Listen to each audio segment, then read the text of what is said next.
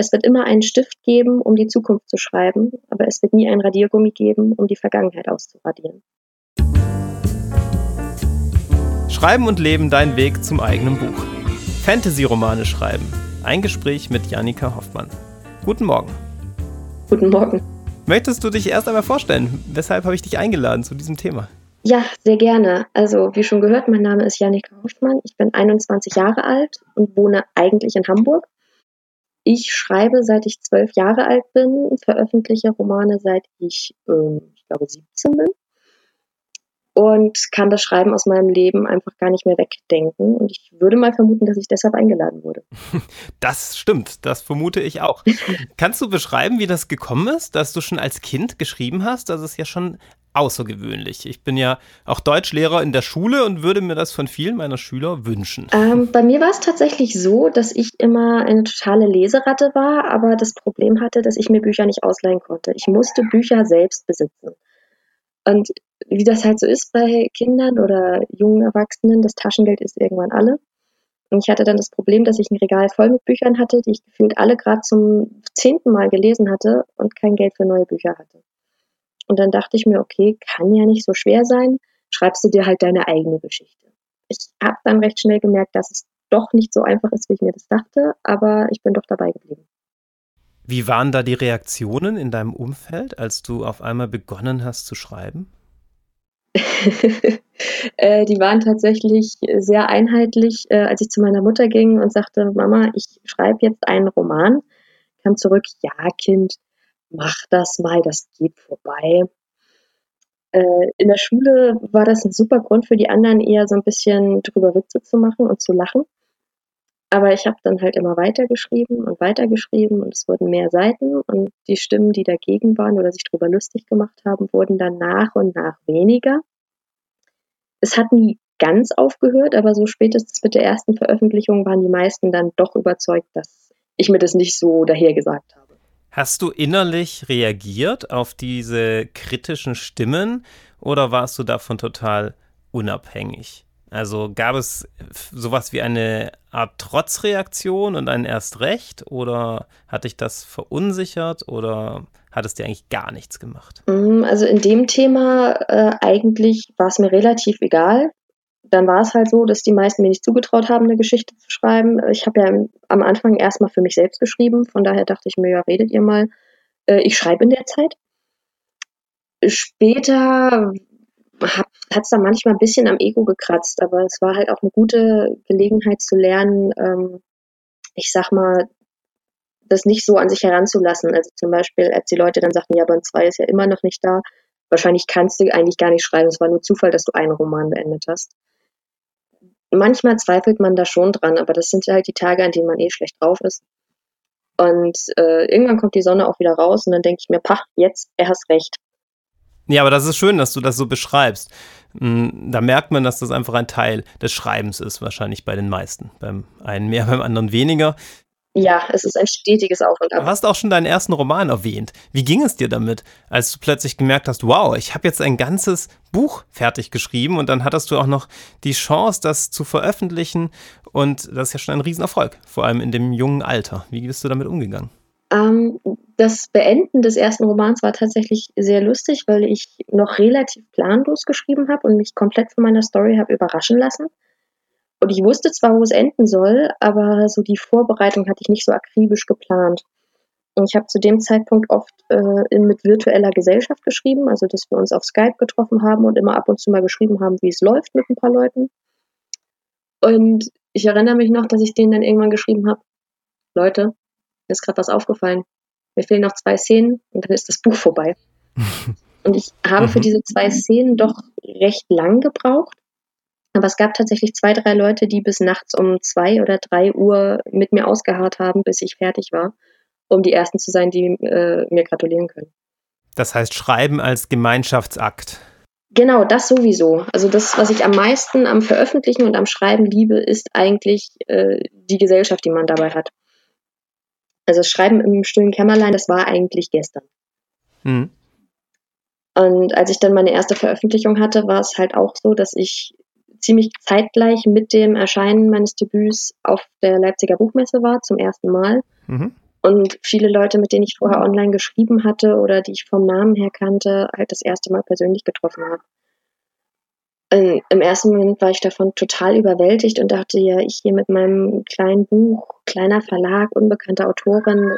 Und ich weiß noch, wie ich dann in der Glashalle der Leipziger Messe auf einer Treppe saß und meine ersten Exemplare in der Hand hielt. Mhm. Und dann lief eine Bloggerin vorbei, die ich bis dato nicht persönlich kannte, guckte das Buch an und sagte, hey, davon habe ich gehört. Wow. Ähm, das war so der Moment, wo ich beschlossen habe, ich liebe das Veröffentlichen. Ja, cool. Du hast gerade schon erwähnt, dass sich etwas verändert hatte nach deinem Debüt und wenn du das Schreiben deines ersten Romans mit dem zweiten oder dritten Roman vergleichst.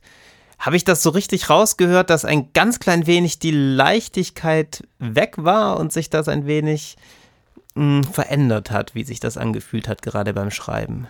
Ja, es gibt unter Autoren so etwas, das nennt sich der Fluch des zweiten Bands. Wenn man einen Mehrteiler schreibt und der erste Band noch so schön gelaufen sein kann beim Schreiben, man beim zweiten den, ich sag mal, Erfolgsdruck dahinter hat.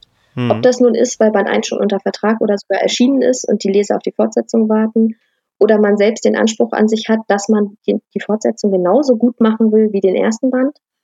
Das ist halt egal, wie lang die Reihe ist, häufig beim zweiten Band am schwersten, weil es quasi die erste Fortsetzung ist. Und das hat mich dann auch so ein bisschen ereilt. Ich hatte zwar mit dem Schreiben schon begonnen von Band 2, ehe der erste Band veröffentlicht wurde, aber ich hatte immer dieses Gefühl, bringe ich die Story weiter richtig voran? Klappt das? Ist das alles rund? Kann ich eigentlich einen Mehrteiler schreiben? Ähm, da gab es halt auch wieder Tage, wo ich zuversichtlicher war, Tage, wo ich nicht so glücklich mit dem war, was ich geschrieben habe. Und das Problem war halt, dass über drei oder vier Jahre die Fortsetzung nie erschienen ist, selbst als sie fertig war und beim Verlag lag. Mhm. Und dass die Leser, die grundsätzlich ja erstmal nicht so viel Ahnung davon haben, wer jetzt was am Buch bearbeitet, natürlich bei mir ankamen und sagten, hier, wo bleibt das Buch? Wieso dürfen wir nicht weiterlesen? Was ist da los? und ich konnte irgendwann nicht mehr wieder und wieder erklären, das liegt nicht an mir, ich habe es geschrieben, ich habe es abgegeben, ich warte aufs Lektorat, da kommt nichts.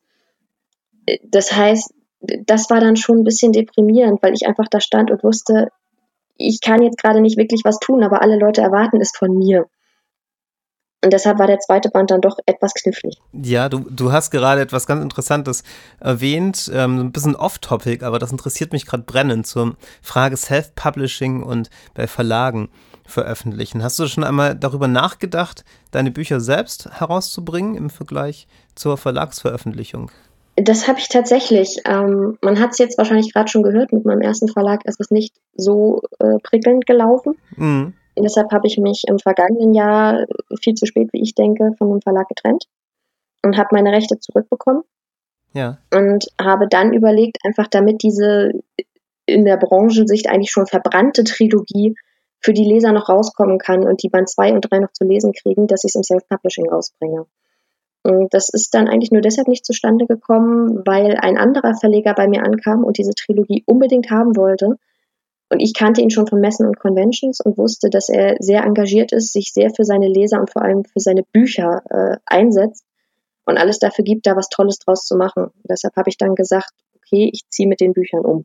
Das zeigt, wie vielschichtig die Verlagslandschaft geworden ist und wie viele Möglichkeiten es gibt. Und dass es kein Ja oder Nein ist ne, zum Self-Publishing oder Verlag, sondern dass es irgendwie ganz konkret auf das jeweilige Angebot ankommt. Genau, und man hat wirklich alle Möglichkeiten der Welt, äh, vom klassischen Großverlag, wo man halt gucken muss, ob man als A-Titel beworben wird oder halt nur sagen kann, es steht ein großer Verlagsname drauf, zum Kleinverlag, wo man auch alles hat von wegen Größe, Messepräsenz, wie viele Bücher kann der Verlag im Jahr überhaupt sich leisten, rauszubringen, bis hin zum Self-Publishing, was halt grundsätzlich alle Freiheiten erlaubt, dafür muss man das Geld aber auch selbst in die Hand nehmen. Hm. Ja, das war jetzt ein sehr kompakter Überblick über das Für und Wider und am Ende muss es wahrscheinlich jeder für sich selbst entscheiden, was so der eigene Weg ist. Du hast gerade schon ein wenig über das Schreiben deiner Fantasy-Romane gesprochen und wir wollen ein wenig näher darauf eingehen, was du auch den Hörern mitgeben kannst zum Thema Fantasy-Romane schreiben. Was meinst du, wodurch zeichnet sich das Schreiben von Fantasy-Romanen im Besonderen aus, wenn du das zum Beispiel mit anderen Romanen, einem anderen Genre vergleichst? Ich finde das Schöne an der Fantasy immer, dass man sich neue Welten, Wesen, Systeme ausdenken kann, aber gleichzeitig immer darauf achten muss, dass es in sich auch schlüssig ist. Also selbst wenn man Magie drin hat, dann muss die schon nicht aus der Luft gegriffen sein. Also ich finde immer zum Beispiel diese Systeme schön, dass die, das Nutzen von Magie auch immer einen Preis hat. Also dass man quasi schon Regeln und Gesetze hat, die sich aber selbst zurechtlegen kann. Und diese Freiheit, die die Fantasy damit liefert, das äh, ist etwas, das ich gar nicht missen möchte beim Schreiben. Bei meinen Drachen zum Beispiel, wann können die Drachen jetzt fliegen? Sind das Reptilien im eigentlichen Sinne? Brauchen die äh, Wärme, damit sie funktionieren können? Was passiert, wenn ein Drache in eine Eislandschaft gerät? Können die eigentlich Feuer spucken? Warum können die das? Und das ist halt bei mir auch, ich habe jetzt schon mehrere Geschichten mit Drachen geschrieben, auch Kurzgeschichten. Es ist in jedem System tatsächlich anders. Ich habe überall Drachen drin, aber mal können sie halt Feuer spucken, weil es wirklich diese High-Fantasy-magischen Kreaturen sind. Mal wird es Drache genannt, ist aber eigentlich ein, ich sag mal, recht reales Lebewesen. Der kann dann natürlich kein Feuer speien. Und einfach diese Vielschichtigkeit, die man mit demselben Element erreichen kann. Das finde ich so wahnsinnig interessant. Das heißt, Fantasy bedeutet erst einmal wahnsinnig viel Freiheit und zugleich mit jeder Entscheidung Konsequenzen, die diese nach sich zieht. Genau. Es muss alles in sich schlüssig sein, sonst werden die Leser das sofort merken. Ja, und diese, diese Schlüssigkeit, die führt auch zu meiner nächsten Frage. Und du hast das vorhin schon ein wenig angedeutet. Du hast über deinen ersten Roman gesprochen und hast gesagt, du hast einfach so geschrieben, dir war klar, wo das Ganze hinführen soll. Es war aber auch ein ungemeiner kreativer Schreibflow, in dem das stattgefunden hat. Ja. Planerische Aspekte spielen immer eine Rolle beim Romanschreiben. Und du hast gerade auch von den Systemen gesprochen, in denen man sich befindet. Und zugleich macht es ja die Freude und den Spaß auch aus, sich kreativ auszuleben und vielleicht nicht immer ganz genau zu wissen, was dabei passiert und was dabei herauskommt. In welchem Verhältnis steht das bei dir zueinander, diese beiden Bereiche? Das ist bei jedem Romanprojekt ein bisschen unterschiedlich. Also es gibt durchaus Romanprojekte, wo ich mehr plane, einfach damit es funktioniert. Zum Beispiel, wenn ich dann wirklich eine Karte, eine Landkarte habe, wo so viel an so vielen verschiedenen Handlungsorten passiert, wo zig Personen auftreten, da klappt das ohne Planung einfach nicht. Hm. Grundsätzlich kann ich bei meinen Projekten aber sagen, ich weiß, mit welcher Situation ich anfange, ich weiß, mit welcher Situation ich enden möchte ich kenne die wichtigsten Wendepunkte und noch ein paar sehr atmosphärische Szenen unterwegs. Und ich kenne die Figuren. Und alles dazwischen, da lasse ich mich sehr gerne von überraschen, weil ich feststelle, wenn ich nicht akribisch jede Szene durchplane, sondern einfach mal drauf losschreibe, mit einem fernen Ziel, auf das ich zusteuere, dann schreibe ich lebendiger. Die Figuren hast du gerade schon erwähnt, die da ein wichtiger Bestandteil sind. Wie gelingt es dir, diese Figuren lebendig zu machen? Denn auch das ist ja ganz wichtig fürs lebendig Schreiben, damit sich das Ganze schlüssig tatsächlich auch aus der Psychologie von ihnen ergibt. Hast du da bestimmte Herangehensweisen? Also ich versuche erstmal natürlich, mich in jede Figur reinzufühlen und zu überlegen, wieso macht die, was sie tut, wieso fühlt sie so, wieso mag sie dieses nicht, wieso mag sie jenes dafür was ich dafür immer ganz praktisch finde, ist, äh, in die Vergangenheit der jeweiligen Figur zu gucken und da ein paar Probeszenen zu schreiben. Also ich habe jetzt zum Beispiel ein Projekt, das ich demnächst anfangen möchte, äh, wo ein Mädel sehr entschlossen ist, ihr Ziel zu erreichen, beruflich gesehen. Und wo ich die ganze Zeit überlegt habe, warum eigentlich? Und dann habe ich mir überlegt, was in ihrer Vergangenheit passiert ist, woher ihre Faszination und ihre Entschlossenheit kommt. Und habe ein paar Szenen aus ihrer Kindheit geschrieben zu Erlebnissen, die das ausgelöst haben. Und dadurch verstehe ich die Figuren einfach besser und kann auch so Kleinigkeiten, die sich dadurch bedingen, viel besser im Roman unterbringen. Und mir wurde dazu dann von meinen Beta-Lesern gesagt, dass die Figuren sehr viel atmosphärischer wirken. Das heißt, es ist eine Art in die Figuren sich hineinschreiben und dazu kennenlernen, was da eigentlich dahinter steckt. Ganz genau. Nur wenn ich die Figuren kenne, kann ich sie den Lesern auch vorstellen. Hm.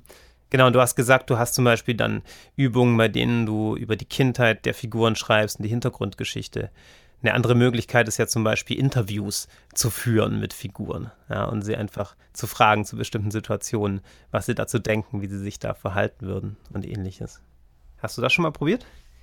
Ich mache es manchmal, aber meistens ist es bei mir eher ein, ich fülle einen Steckbrief aus zu der Figur, wo ich halt bestimmte Thematiken abdecke. Wenn ich meine eigenen Figuren interviewe, komme ich mir dabei immer ein bisschen seltsam vor. Das heißt, ich suche mir dann immer erst einen Schreibkollegen, gebe dem die Fragen und sage so, jetzt stell du die bitte mal, damit ich mich rein aufs Antworten konzentrieren kann. Und da ich nicht jedes Mal, wenn ich zu Nachtschlafender Zeit eine Figur interviewen möchte, mir mal eben einen Kollegen suchen kann, der noch wach ist und Zeit und Lust hat, bin ich da eher zu Steckbriefen übergegangen. Du hast dich bisher sehr auf das Fantasy-Genre konzentriert, zumindest mit deinen Veröffentlichungen. Kannst du dir vorstellen, auch in einem anderen Genre zu schreiben, einmal einen Roman zu verfassen, der ganz andere Leser vielleicht findet und auf eine ganz andere Weise beschaffen ist? Oder ist Fantasy so deins? Also ich will nicht ausschließen, dass ich irgendwann mal etwas anderes als Fantasy schreiben werde. Ich hatte schon mal zwei, drei Ideen, die ich aber noch nicht näher verfolgt habe. Aber momentan muss ich einfach sagen, dass ich mich in der Fantasy sehr wohl fühle und selbst bei Kurzgeschichten immer wenigstens ein kleiner Fantastikanteil mit drin sein muss, damit ich beim Schreiben überhaupt vorankomme.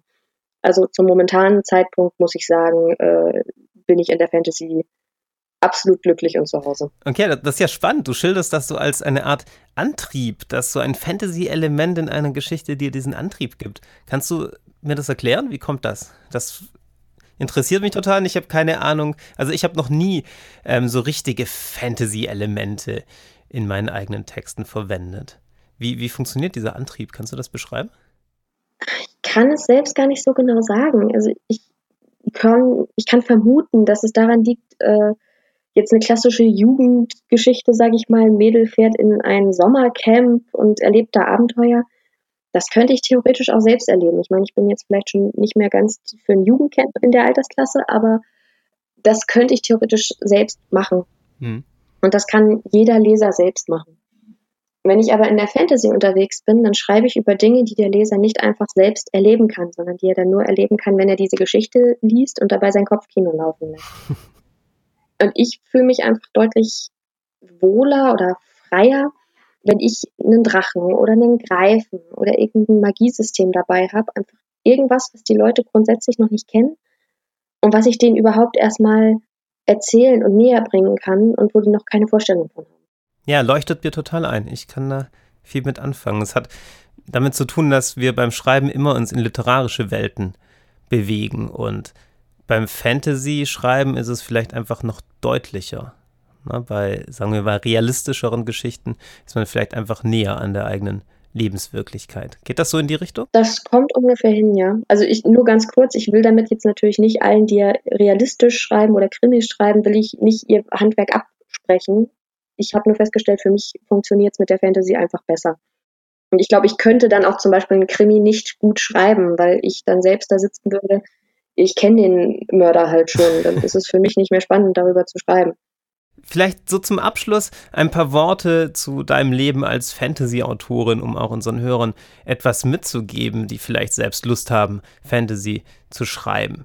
Du schreibst ja nicht nur, du konzentrierst dich nicht allein aufs Schreiben in deinem Leben, sondern du machst ja auch noch andere Dinge. Wie kommt das, dass du nicht für dich entschieden hast, du möchtest einfach nur Autorin sein? Hat das pragmatische Gründe? Ähm, ist das auch wirklich eine inhaltliche Entscheidung, dass du sagst, du möchtest auch noch anderes tun? Kannst du da einen kleinen Einblick geben? Es ist tatsächlich ganz lustig. Ich habe vor ein, eineinhalb Jahren da so einen innerlichen Wandel durchgemacht. Hättest du mir diese Frage vor zwei Jahren gestellt, hätte ich gesagt, ich will auf gar keinen Fall hauptberufliche Autorin werden. Und habe dann immer gesagt, das wäre für mich einfach eine Veränderung, dann müsste ich vom Schreiben leben, hätte immer diesen Erfolgsdruck dahinter und diesen Tatendruck mhm. und könnte dann nicht mehr so frei schreiben. Also ich habe das jahrelang kategorisch ausgeschlossen, mit dem Schreiben überhaupt Geld verdienen zu müssen. Es war immer ein Kann, aber kein Muss. Und mittlerweile bin ich so auf dem Pfad, dass ich es mindestens als Nebenerwerb sehr gerne machen möchte. Also dass ich in der Lage sein möchte, einen ich sag mal, eine halbe Stelle von einem anderen Beruf zu machen und den Rest mit dem Schreiben aufzufüllen. Und dass diese Vorstellung, vielleicht irgendwann das Glück zu haben, vom Schreiben komplett leben zu können, dass das ein total hohes Ziel von mir wäre und ich mir das total gut vorstellen könnte. Aber ich weiß halt auch, dass eigentlich Autor ein Beruf ist, mit dem man nicht reich wird, wenn man nicht gerade fünf Bestseller am Stück schreibt. Mhm dass es sehr hart ist, davon leben zu können und immer noch das zu schreiben, ein Stück weit, was man auch selbst gerne möchte. Und deshalb möchte ich auch gerne erstmal was anderes machen.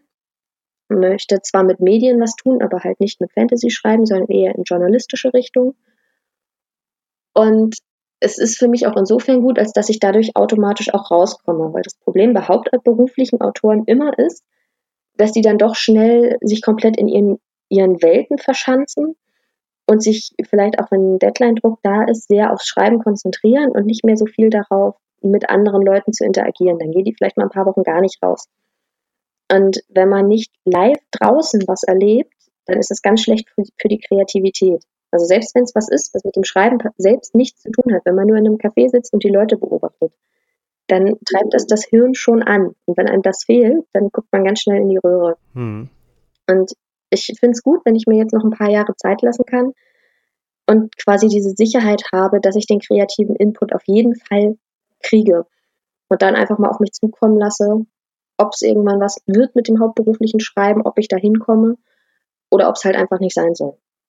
Ja, sehr schön. Du machst klar, wie sehr das auch im Fluss sein kann und wie sehr sich da die Dinge verschieben können.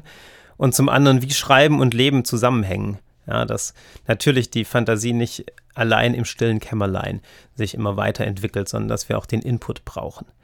Was möchtest du zum Abschluss den Hörern mitgeben, die vielleicht selbst überlegen, Fantasy zu schreiben oder sich an einem Fantasy-Roman zu versuchen? Was wäre so dein wichtigster Tipp, um damit zu starten?